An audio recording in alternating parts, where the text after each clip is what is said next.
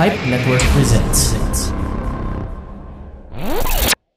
Gusto ko na makipaghiwalay sa asawa ko. Ano po ang kasong pwede ko i-file? Mars, punong-puno ka na ba dyan sa asawa mo na lagi-lagi na lang lasing pag umuwi ng bahay? At pag nakainom na ay nananakit pa at naninira ng mga gamit? Ang matindi, aba eh, nakikita pa ng mga bata. Tapos paulit-ulit na lang na ganyan. Attorney, napapagod na nga ako eh. Gusto ko nang hiwalayan. Paano ba yung legal separation?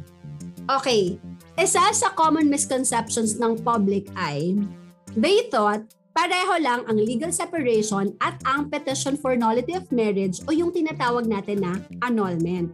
Hindi po pareho ang ibig sabihin ng legal separation at ng annulment ng marriage o yung pagpapawalang bisa ng kasal. Una, magkaiba ang grounds ng annulment sa legal separation. Pangalawa, sa annulment, mapapawalang bisa ang kasal at pwede na silang mag-asawa ulit ng iba. Sa legal separation, pinaghihiwalay lang sila ng bahay pero kasal pa rin sila sa mata ng batas. Kaya hindi sila pwedeng magpakasal sa iba. But for today's episode, legal separation muna ang pag-uusapan natin. We'll have a separate episode for annulment of marriage. So ano-ano ba ang mga grounds for legal separation? Una, repeated physical violence or grossly abusive conduct sa kanyang asawa o pati na rin sa mga anak. Pangalawa, physical violence or moral pressure para mag-change ka ng religion or ng political affiliation.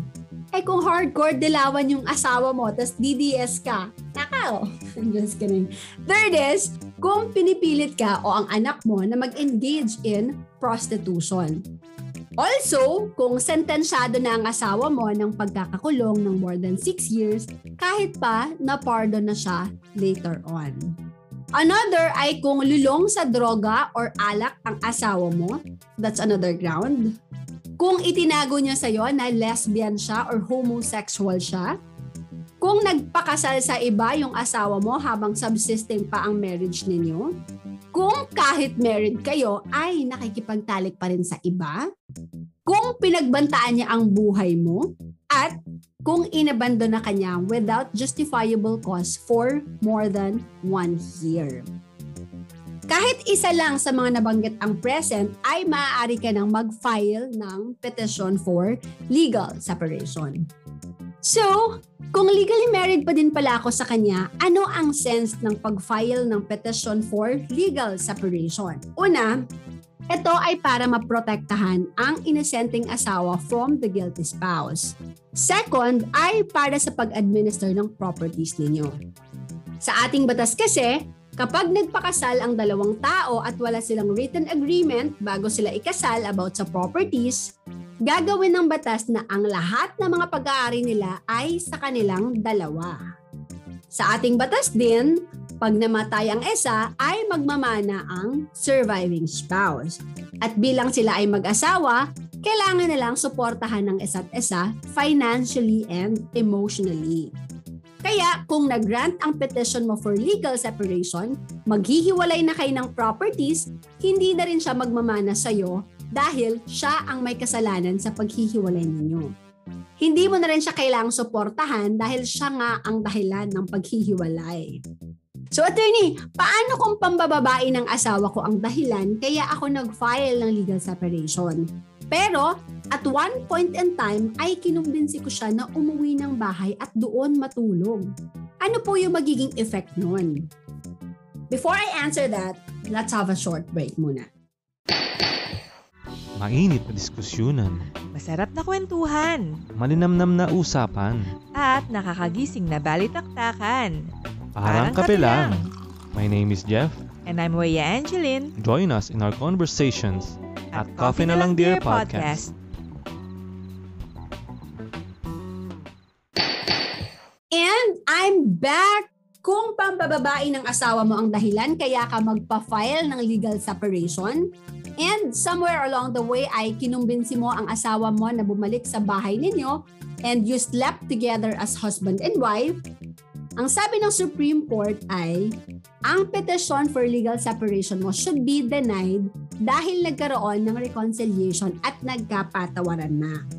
Ang isang magandang uh, part dito sa legal separation ay, kahit nagkaroon na ng decree ang korte na legally separated na ang mag-asawa, ngunit sila ay nagkabalikan, ay maaaring mag-file lang sila sa korte ng joint manifestation under oath na sila ay nag-reconcile na. Pagkatapos, yung final decree of legal separation shall be set aside. But, the separation of property ay mananatili unless mag-agree ang mag-asawa na ma-revive ang dating property regime nila, which is absolute community of property kung saan ay pag-aari nilang dalawa ulit ang lahat ng kanilang mga ari-arian. Attorney, kung nag-grant yung petition namin for legal separation, kanino mapupunta yung anak namin? Ang pangangalaga sa mga bata ay mapupunta po sa innocent spouse. So, unlike annulment na yung right mo to file a case against the husband ay pwede mong gawin anytime dahil hindi ito nagpe-prescribe, ang legal separation ay kailangan mong i-file within 5 years from the time na nangyari yung mga nabanggit na grounds. Kung lagpas na sa 5 years, ay hindi na magpa-prosper ang petition for legal separation mo. Attorney, mas mabilis bang matapos ang kaso pag legal separation ipa-file compared to annulment? Hindi rin. Just like annulment, it will also take 1 to 2 years, give or take, bago matapos ang kaso. May iba namang courts na because of unavoidable postponements kaya mas uh, medyo nagtatagal. Factor din kapag madami-dami yung kaso na nakafile sa korte kung saan na-raffle ang case mo. Okay? That's it. Kung meron akong hindi na-discuss dito, please go to the Attorney Chat Show Facebook page. Join us there. You can post your questions and I will try to answer them. If you feel like na-enlighten kayo because of this episode, please do invite your friends to join the page as well para marami tayong ma-educate. For more updates on the Attorney Chat Show, please like the Pipe Network Facebook page and doon lahat ang mga previous episodes natin. You can listen to them over and over. Thank you!